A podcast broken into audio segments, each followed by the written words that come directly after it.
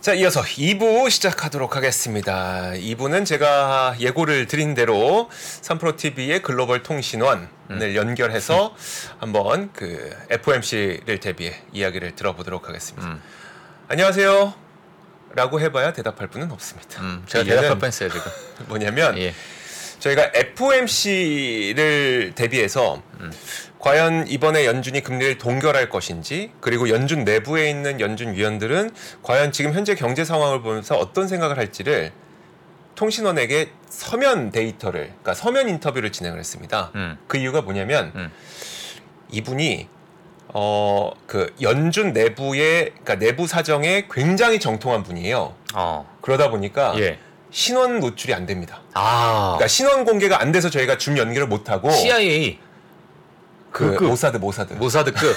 아 그래서 예. 그래서 저희가 제가 한 일주일 전쯤에 음. 어, 서면 인터뷰 질문지를 보내드렸고 그 예. 그 질문지를 어제 받아서 음. 자그 내용을 여러분들에게 정리를 해드리도록 하겠습니다. 예. 일단 그 어제 나왔던 지표가 굉장히 좀 중요했던 것 같아요. 어제 4.9%의 3분기 GDP 성장률이 발표가 됐었잖아요. 음. 사실 이분한테 제가 질문을 드렸을 때는 GDP 성장률이 나오기 전이었어요. 아. 그래서 제가 질문을 드렸던 건 뭐였었냐면 그 4.9 나오기 전에 모든 사람들이 많은 예상을 했던 게 4% 넘을 것 같다는 예상이었었잖아요. 음. 근데 만약에 이렇게 경제 성장률이 너무 높게 나오면 혹시라도 추가로 금리를 더 인상하는 것 아닌가 이런 음. 우려가 있어서 그러면 어, GDP 성장률이 높게 나왔을 때 정말 금리를 계속 올려야 한다고 생각하십니까? 라는 질문을 드렸습니다. 음. 거기에 대한 답변을 하나씩 보여드리도록 하죠. 먼저 첫 번째 화면 볼게요. 자, 우리가 그 미국의 GDP 성장률 뭐 4.9 이러니까 그냥 뭐 4.9, 어, 잘 나왔네. 이렇게 생각했는데 음. 이분 얘기 듣고 보니까 예. 이건 성장률 쇼크구나. 음. 이분이 딱 그렇게 표현을 했습니다. 이건 성장률 쇼크다. 왜냐? 지금 중국 성장률 얼마죠? 지금 4점 몇이죠? 4점 몇인데 네, 4.5인가? 4.5인가 예. 그렇게 되는데 예. 연간 목표치가 음. 5%잖아요. 그렇죠. 아니 중국은 성장하는 국가고 미국은 이제 그 저기 선진국인데 음. 중국 성장률과 맞먹는 성장률이 나온다는 게 이게 진짜 믿기지 않을 정도로 너무나도 큰 성장률이다. 음. 이게 참 믿기 힘든 정도의 숫자다. 그렇기 때문에 만약에 그러니까 이분이 얘기했던 거는 지표 나오기 전입니다. 그래서 4% 이상의 굉장히 높은 성장률이 나오게 될 경우 연준 내에서도 당연히 금리 인상에 대한 토론이 굉장히 치열하게 펼쳐질 것이라고 얘기를 했습니다. 이게 그럴 법도 한 게 뭐냐면 일단 지난 9월에 FOMC에서 경제 전망이 있었잖아요. 거기에서 보면은 연준 의원들이 2023년까지 1.9에서 2.2% 성장을 가정하고 음. 이 정도 수준을 가정하고 금리 한 번 더 인상할 가능성이 있습니다라고 열어놨었죠. 네. 그러니까 1.9에서 2.2를 한 번 더 열어놨었는데 4.9가 나왔다. 물론 이건 3분기기는 하지만 음. 또 어쨌든 2분기보다 두 배 가까이 좀 음. 좋아진 거니까. 그러니까 분명히 연준 내에서도 이 지표를 받아든 순간 굉장히 금리의 추가 인상 여부에 대해서 엄청난 치열한 토론이 아마 있을 거다. 라고 이야기를 했습니다. 어, 이거는 이제 그분, 그분이 이제 내부 사정 잘 아니까 이 평가고 그렇다면 음. 개인적으로는 어떻게 평가하는지에 음. 대해서도 이야기를 여쭤봤는데요. 자, 자, 그거는 바로 여기 있습니다. 그분이 말씀하시기로는 지금 이 어, proxy fun Fed fund rate라고 하는 게 있는데 이게 7% 정도가 되기 때문에 충분히 긴축적이다. 라고 얘기를 해서 굳이 연준이 추가 금리 인상을 해야 될 것 같지는 않다라는 의견을 주셨습니다. 음. 이 proxy fund Fed fund rate라고 하는 게 뭐냐면은 그러니까 통화 정책을 평가할 수 있는 금리의 총합 음. 종합을 말하는 건데요. 여기에는 뭐 국채 금리 들어가고 모기지 금리 들어가고 대출이자 들어가고 이걸 비롯해서 12개 정도의 그 금리에 영향을 미치는 모든 요소들 다 넣은 겁니다. 그래서 이게 실질적으로 실질적으로 어느 정도의 금리 효과가 있는지를 보여주는 거라고 생각하시면 편하게 예. 크게 틀리지 않을 것 같아요. 오. 어. 지금 표에서 보이시는 이 파란색 선 있잖아요. 음. 이건 실효 실효 시, 그 금리라고 보시면 되고 음. proxy Fed fund rate가 위에 있는 거 음. 녹색 이걸로 보시면 됩니다. 예. 어, 실질 금리에 비해서 실질 금리는 지금 보면 한 6% 아래 5% 정도죠. 음. 실질 금리는. 그런데 proxy fund rate는 7%. 그러니까 무슨 말을 하는 거냐면 결국 시장의 긴축 강도를 보여주는 건데 실질 금리에 비해서 실 질 금리에 비해서 시중의 시장의 긴축 강도가 7%로 상당히 긴축적이다. 예. 그렇기 때문에 연준 내에서는 분명히 이번 지표를 보고 엄청난 논의를 하겠지만 음. 결국 추가 금리 인상을 하기는 좀 어려울 것 같다라는 음. 이야기를 이렇게 해 주신 겁니다. 예. 이분께서는 네. 남성분이세요? 여성분이세요? 그걸 제가 헷갈리게 해드리려고 아, 성별을 성별을 안 보이게 어. 했습니다. 아기 별자리님이 이분 네. 실제로 존재하시는 분 맞냐고. 존재 안 보이니까. 존재하시는 분이에요. 존재하시는 합리적 분이에요. 의심이래. 합리적 의심. 아, 예. 아 진짜요? 못 믿으시겠어요? CIA는 아뭐 그러면 이런 얘기를 제가 하겠습니까? 아 CIA니까. 아 CIA니까 아 잡혀갑니다 이러다가 진짜. 예. 예. 어느 분이 그렇게 말씀하셨어요? 아, 아기 별자리. 아비별자리. 자 이거 말고도 지금 이게 제가 질문 한 가지를 좀 말씀을 드린 거고 네. 한네 가지 정도의 질문을 좀 더 드렸습니다. 아, 그래서 네 가지 질문. 음, 총 다섯 가지 질문을 드렸었는데 음. 어 그러니까 자 다음도 한번 보도록 하겠습니다. 어 다음 질문은 뭐였었냐면 그 최근에 가장 그 화두가 됐던 파월 의장의 발언이 이거였었잖아요. 그러니까 채권 금리가 상승했기 때문에 이건 시장 금리 말씀드리는 겁니다. 음. 시장 금리가 높기 때문에 이미 이건 긴축적으로 시장을 만들고 있다라고 얘기했는데 그러면 이것도 마찬가지로 이 얘기는 결국 추가적인 금리 인상 없이도 지금 시장은 충분히 시장 금리 때문에 긴축되고 있습니까? 아, 금리 인상 더 없겠습니까? 이런 시그널로 받아들여도 되겠습니까? 라고 제가 질문을 드린 겁니다. 그랬더니 이제 이분이 해 주신 얘기가 연준이 일단 그 금리로 물가를 안정시키는 방법은 1차와 2차 단계가 있는데 일단 1차는 금리를 조정해서 금융시장을 타이트하게 만드는 거. 음. 그리고 2차는 2차는 이 금융시장이 타이트해지니까 결국 그것 때문에 어, 경제가 위축되는 거. 예. 이 두 가지 단계를 거치게 되는데 음. 어차피 연준 특히 중앙은행은 1차밖에 못 건드린다. 음. 1차밖에 못 건드리는데 지금 채권 금리가 뭐 10년물 국채 금리가 5%까지 높아지고 이런 것들은 결국 1차로 연준이 해야 될 것들을 대신 해주고 있는 거 맞다. 음. 아, 알아서 지금 달성해주고 있는 것이기 때문에 어, 그 신호를 보는 거는 맞는 것 같다라고 음. 얘기를 했습니다. 그래서 그러면서 덧붙여 주셨던 말씀이 어, 연준 의원들은 대부분 지금 보면은 수익률이 급등해서 이게 10년물 국채금리라든지 아니면 단기 국채금리 이렇게 급등을 해서 이 그 시장 금리가 금리 인상을 대체할 수 있다고 공통적으로 생각한다 음. 하고 있다 이렇게 네. 얘기를 했습니다. 파월과 뭐 연준 의원이 음. 생각이 비슷하네요. 일단은 그렇죠. 지금 네. 어, 채권 금리 상승에 따른 네. 예. 음. 그런데 이제 그 채권이라고 하는 거는 그 장기 성장률에 따라서 움직이는 것도 있지만, 음. 그러니까 장기 채권 말씀드리는 겁니다. 장기채는 장기 성장률에 따라서 성장률이 좋아지면 음. 이자 많이 줘야죠. 음. 그래서 예, 그 장기채 금리가 올라가는 것도 있겠지만, 사실 채권이라고 하는 거는 결국 수요와 공급의 문제도 있잖아요. 음. 그런데 분명히 국채 수요 사이드에서는 국채 수요에서는 그게 굉장히 위축되고 있는 거 맞다고 합니다. 음. 그 말은 사실 이분이 직접 말씀하신 건 아닌데 통상적으로 국채 수요가 적다 이 말은 시장 금리가 고공행진을 오래 할 수 있다라는 말과 같은 말이기 때문에 그렇죠. 그 부분은 좀 챙겨 보셔야 될 것 같고요.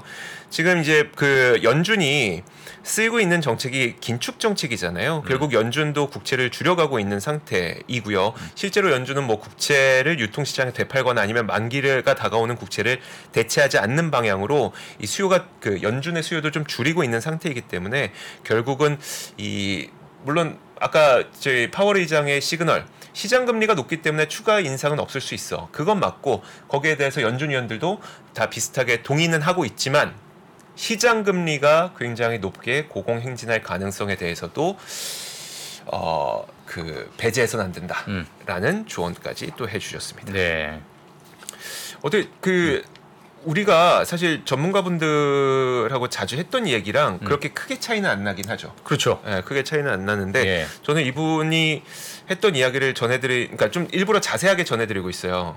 그 이유는 뭐냐면 이 디테일에서 아 이런 원리로 인해서 그리고 이런 그 원인으로 인해서 음. 연준은 이렇게 생각하고 있구나, 혹은 이렇게 판단하고 있구나 음. 이런 것들을 좀 배울 수가 있어서 좀 자세하게 말씀을 드리고 있으니까요. 여러분들께서도 한번 들어보시면 좋을 것 같습니다. 자 그리고 음. 다음 네. 아우 이스라엘 하마스. 자 다음 아, 나 저도 궁금하네요. 연준에서 보고 있는. 연준에서 어떻게 볼것 그러니까 같아요? 연준에서 네. 보고 있는 이스라엘과 하마스. 네. 음. 어떨 것 같으세요? 아 부정적으로 볼 것 같아. 유가겠죠 결국. 유가죠. 아. 그렇죠. 네, 유가죠. 키는 유가지 뭐. 어.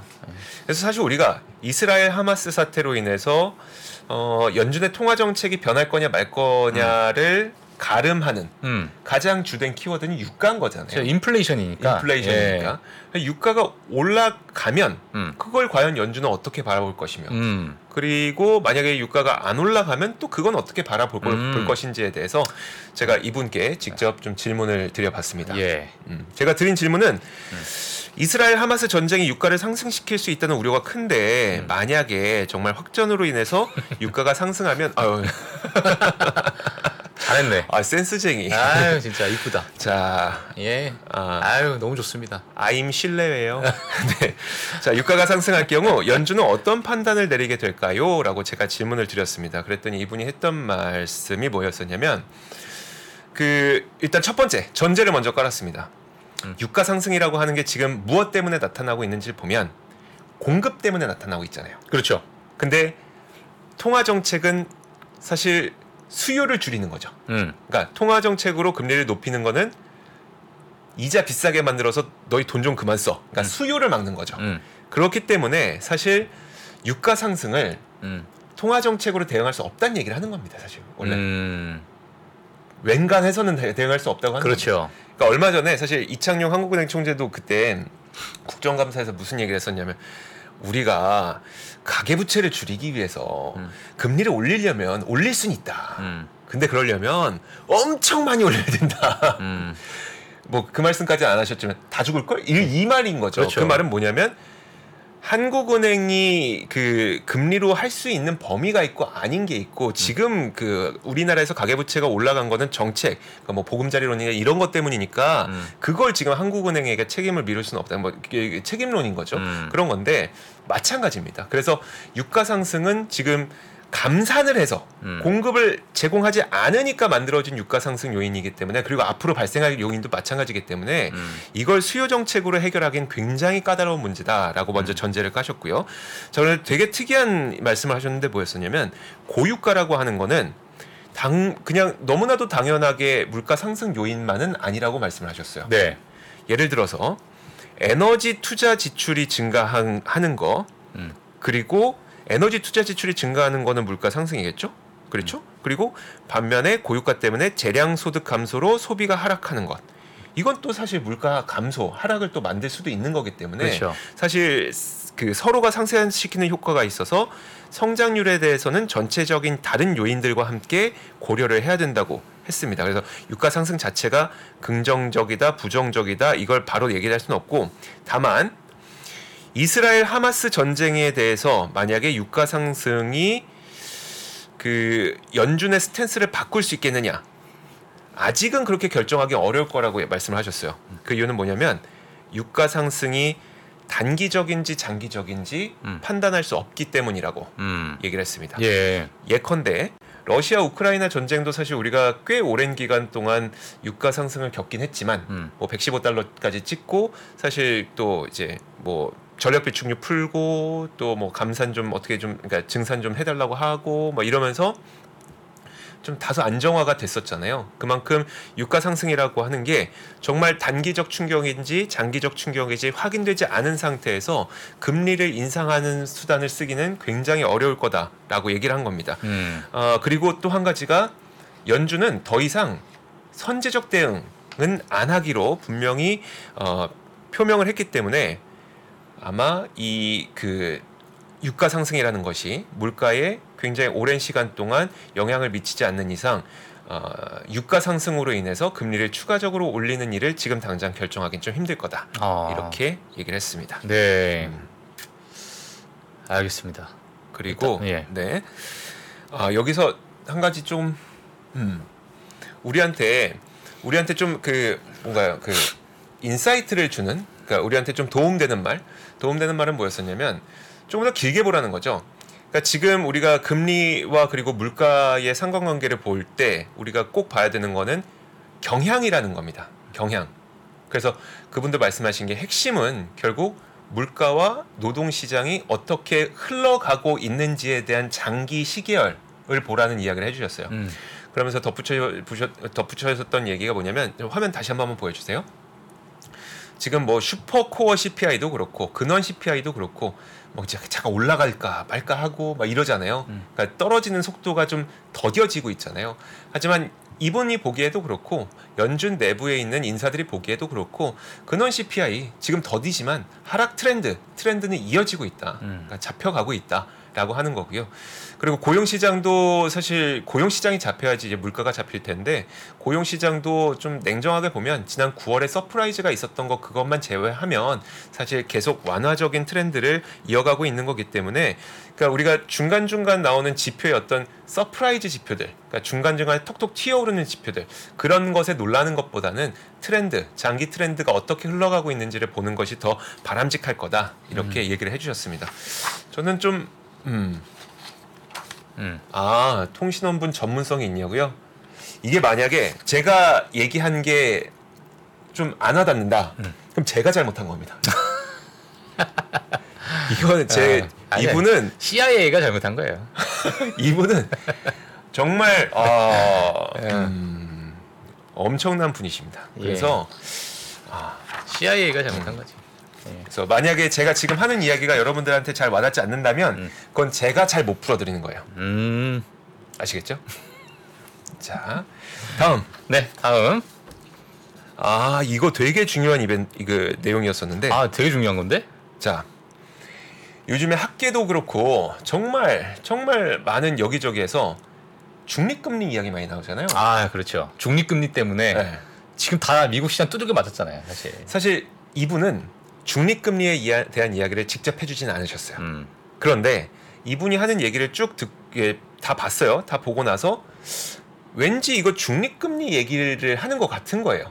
음. 그래서 제가 제가 되게 존경하는 펀드 매니저 분께 이 내용을 말씀드리면서 이거 중립금리 얘기 맞습니까? 라고 물어봤더니 본인이 보기에도 아 이거 중립금리 얘기 맞는 것 같아요 음. 라고 해서 중립금리를 적은 거기 때문에 이분이 중립금리를 얘기했다는 건 아니고 예. 자 그럼 어떤 이야기를 했는지 한번 보도록 하죠 음. 제가 질문 드렸던 건 뭐였었냐면 지금 그 인플레이션이 굉장히 높잖아요 주거비도 그렇고 서비스 비용도 그렇고 그러다 보니까 어 연준의 목표치, 음, 연준의 인플레이션 목표치가 원래는 2%인데 3% 위에서 굉장히 오래 머물 가능성이 있습니까라고 물어봤더니 여기에 대해서 어떻게 생각하시냐고 물어봤더니 일단 이렇게 얘기했습니다. 어, 그 이미 슈퍼코어 인플레, 그러니까 근원에다가 주거비까지 제외한 이 슈퍼코어 인플레가 3%를 굉장히 장기간 오래 유지할 거라는 건 연준 의원들도 이미 알고 있다. 음. 그건 이제 기정 사실로 깔고 가야 된다는 겁니다. 음. 이거 이거 하락할 거 기대해서는 안 된다는 거고. 음. 자 그리고 그러면서 했던 얘기가 연준이 2%, 2%의 인플레이션 타겟팅을 고수할 걸로 보는 게 적절하다 라고 얘기를 했습니다. 아, 그 2%는 그대로 가, 져간다 네. 어. 그러니까 사람들이 혹시 중립금리 올라가는 거 아니야? 이 예, 얘기를 했잖아요. 그러니까요. 그러니까 뭐 3%대나 3.5%대에서 쇼 붙이는 건 아니야? 이렇게 그러니까. 사람들이 어, 그렇게 이제 좀 볼 수 있잖아요. 그러니까요. 예. 근데 그렇게 되면은 어 이분의 말 말에 따르면 만약에 3%로 그 중립금리 그러니까 목표치 음. 인플레이션 targeting을 높일 경우에는 기대 인플레이션을 자극하고 음. 결국은 이 기대 인플레이션이 굉장히 커다란 후폭풍을 가져오게 될 거란 얘기인데 자 여기서부터는 여기서부터는 제가 이 말을 이해하기 위해서 펀드 매니저 분께 좀 쉽게 설명해 주세요라고 해서 도움받았던 내용을 말씀을 좀 드리도록 하겠습니다. 예. 아유, 진짜 많은 분 어. 그러니까 이게 무슨 말이냐? 예. 예를 들어 그러니까 펀드 매니저 분이 설명해 주신 건 이거예요. 예를 들어 지금 안 그래도 채권을 사려고 하는 매수자가 너무 없는 상태잖아요. 음. 중국도 안 사, 일본도 안 사, 지금 채권 다 팔기만 해요. 그러니까 금, 채권 가격 내려가면서 금리가 이만큼 올라가 있는 건데 음. 예를 들어 채권을 사고 싶은 사람 입장에서 한번 생각을 해보세요. 그러면 지금 5%예요. 채권 금리가 5%예요. 음. 근데 채권 금리가 나중에 시간이 지나서 2%로 떨어진다고 생각했을 때랑 네. 채권 금 아니, 결국은 금 물가가 3% 정도까지만 떨어진다고 생각했을 때 어떤 생각을 갖고 있는 사람이 그 채권을 매수하겠습니까? 다시 다시. 네. 자, 지금 채권이 5%인데 네. 자, 5%인데 음. 물가가 3%까지 떨어진다. 네. 그거와 아, 예. 어. 그렇게 안 할게요. 예. 금리가 금리 인하가 이렇게. 생각할게요. 좀좀 더 쉽게 음. 금리 인하가 두 번 예정되어 있을 때 음. 있다고 예, 두 번 예정되어 있다고 생각하는 사람들과 네. 금리 인하가 네 번 예정되어 있다고 생각하는 음. 사람들 중에 음. 누가 채권을 살까요? 네 번. 네 번이죠. 음. 그 이유는 그만큼 채권 가격이 훨씬 더 그렇죠. 많이 올라갈 거예요. 예. 그런데 보세요. 원래 목, 물가 목표가 2%라고 생각을 했었어요. 그리고 음. 중립금리가 2%라고 생각을 했었고. 음. 그런데 만약에 물가 목표가 3%다. 그렇지. 그러면. 금리를 결정하는 입장에서는 네. 두 단계밖에 안 내려가? 그렇지. 아, 매력이 떨어지지. 매력이 떨어지죠. 그렇죠. 채권에 대한 수요는 굉장히 없어질 가능성이 있기 때문에 어. 이런 결정으로 인해서 이게 이게 이런 결정으로 인해서 전 세계에 있는 정말 그 수- 막대한 규모의 채권 자금이 안 들어올 수 있기 때문에 연준에서 그런 결정을 내릴 수 없다는 것 음. 말씀을 하는 겁니다. 오. 함부로 중립금리를 이렇게 올렸다가는 오. 예. 굉장히 후폭풍이 클 수 있다는 얘기를 하는 겁니다. 예. 아, 네. 예, 이해됐어요. 그, 그, 그거는 어. 이제 그쵸. 어, 오, 좀 재밌다. 네. 예. 아, 인터뷰 내용 쭉 얘기하고 부연 설명. 음. 아, 아이 그냥 해요, 그냥 해. 이거 저 네. 많이 뺀 거예요. 중간에 많이 삭제한 거예요. 아니 지금 형 지금 생략하는 게 더 많아. 어려운 거 다 뺀 거예요, 여러분. 어려운 거 다 지금 종이 이만큼 갖고 왔는데 지금 뭐 몇 장 하고 있어. 빼고 이 정도예요. 그 네. 이거 여러분 다 읽었다 읽었다는 아무 의미. 지금 연준 보고서를 갖고 나왔습니다. 지금 제가 옆에서 보면서 아이고 이거 30분 안에 어떻게 나오나 이러고 있어요. 예. 그러니까 이게 그 근데 이제 이, 이번엔 다시 이제 저 조금 전 거는 이제 펀드 매니저 분께서 이제 설- 해설해 주셨던 거고 예. 다시 우리 글로벌 통신원의 이야기로 넘어가서 음. 어 이제 물가 그러니까 물가 목표제라고 하는 거를 너무 이렇게 그 일방향적으로 생각하지 말라는 이야기를 하시는 거예요. 뭐냐면 우리는 지금 물가가 계속 고금 고물가가 이어질 것 같으니까 이거 물가 음. 목표 높여야 되는 거 아니야라고 생각하지만 불과 몇 년 전까지만 하더라도 우리는 2% 물가 상승도 못 맞추던 시대였다. 예. 그런 시대가 또다시 안 오리란 보장이 없으니 음. 우리는 이 물가라고 하는 것은 상방과 하방 양방을 다 생각해야 된다는 거고 음. 지금 현재 현재 상황에 물가가 올라가는 건 맞지만 다시 한번 그림 보여주시면 인공지능과 과학기술 발전이라는 건 계속 이어지고 있었잖아요. 그리고 음. 2000년대 이후에 왜 도대체 물가가 안 올라가는지에 대해서 주요 논거 가운데 하나가 또 과학기술 발전이기도 했었어요. 어. 결국은 생산성이 향상되니까 물가가 안 오른다였었거든요. 예. 마찬가지로 지금 인공지능, 과학기술 발전 이런 것들은 당- 어, 물- 물가의 하방 압력으로 작용을 하는 거기 때문에 음. 너무 일방향으로 생각하지 마라라는 음. 조언까지도 좀 해주셨습니다. 음. 자 그리고 고용시장 마지막으로 마지막으로 고용시장입니다. 자 사실 저는 이분한테 궁금했던 게 지금 고용시장이 너무 타이트하니까 계속 물가도 안 내리고 금리도 못 내리고 하는 건데 고용시장은 언제쯤 좀 둔화될 걸로 예상하세요?라고 얘기 여- 질문을 여쭤봤어요. 자 화면과 함께 이야기 들어보시죠. 자 어느 시점에 두- 둔화될지는 사실 그거 안다고 얘기하면 그게 사기꾼이죠. 저희도 알 수 없습니다. 아, 다만 우선 현재 노동 시장이 아직도 타이트한 세 가지 이유가 있는데 음. 첫 번째, 첫 번째 되게 중요할 것 같아요. 통화 정책 효과가 아직 무르익지 않았다. 음. 기다려야 된다. 통화 정책을 썼고 그 정책 효과가 나기까지는 레깅 이 시기가 기간이 필요하죠. 통화 정책 효과를 기다려야 된다는 게 첫 번째. 그 다음에 두 번째는 미국 현재 이야기를 좀 제대로 해주셨는데 음. 기업들이 인력을 자르지 않고 있대요. 아 그래요? 네, 않고 있대요. 오. 그러니까 보통은 기업들이 앞으로의 뭐 6개월 실적, 1년 실적을 가이던스 제공하잖아요. 그러니까 음. 가이던스 제공하는 게 본인들이 앞으로 실적이 좋아질 건지 나빠질 건지를 본인들 스스로 체크를 하는 건데 보통은 나빠지면 잘라야 되는데 자르지 않고 있다고 합니다. 유선아님 회사는 왜 잘랐지? 좀 이따 물어봐야겠다. 네. 적어도 오늘 통신원 유산함님은 아닙니다. 이거 보면. 아, 네, 그렇죠, 네. 그렇죠, 그렇죠. 자 그리고 마지막도 되게 인상 깊었는데 음. 미스매치가 심하대요 지금. 음. 미국 시장에도 음. 분명히 그 고용주 사장님은 사람을 구하곤 싶은데 자격 요건에 맞는 인력이 잘 없대요. 음, 그러니까 구인난을 계속 겪고 있는 거예요. 그렇지. 그러면 분명히 사람은 많고 예. 일자리는 많은데 임금이 계속 올라가는 현상이 음. 잘안 꺾이는 현상이 계속 일어나고 있다고 합니다.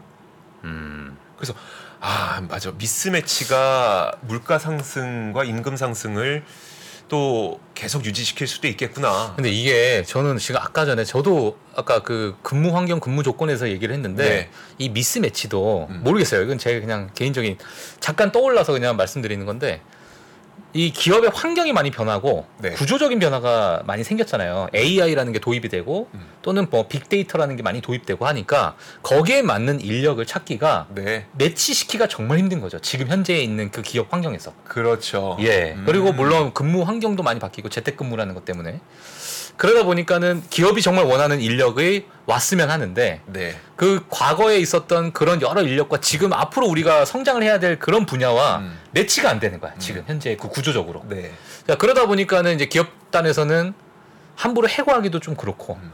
그렇다고 고용을 했는데도 계속 안 맞으니까 음.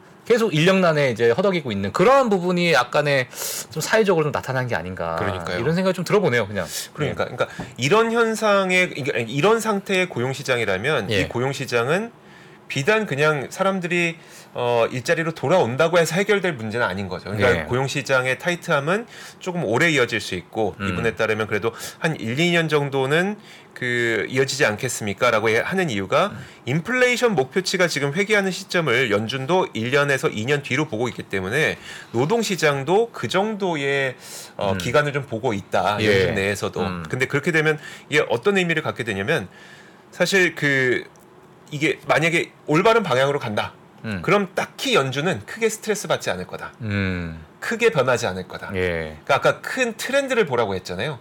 음. 물론 1, 2년이라는 오랜 시간이 걸리겠지만 그 기간 동안 고용 시장이 좀 완화되는 분위기를 계속 이어가게 된다면 음. 속도는 느릴지라도 결국 그 연준은 특별한 그 정책 변화를 갖지는 않을 거다라고 아. 이야기를 해주셨습니다. 크게 대외 환경에서 음, 그러니까 대외 환경에 있는 여러 어떤 정보에 의해서 네. 우리 연준의 어떤 통화 정책을 급변하게 하진 않을 것이다. 음, 예, 그렇게 크게 흔들리지 않는 네. 그런 방향성을 가질 것이다가 이제 일단은 기조네요. 예, 그렇죠. 저- 연준의 네. 기조. 음, 그래서. 음. 어, 일단 그 보면은 이번 성장률 때문에 아마 어, 굉장히 많은 그 연준 내에서도 음. 치열한 토론이 있을 것 같습니다. 이것도 중요한 것 같아. 뭐요? 지금 말려줘님이 음.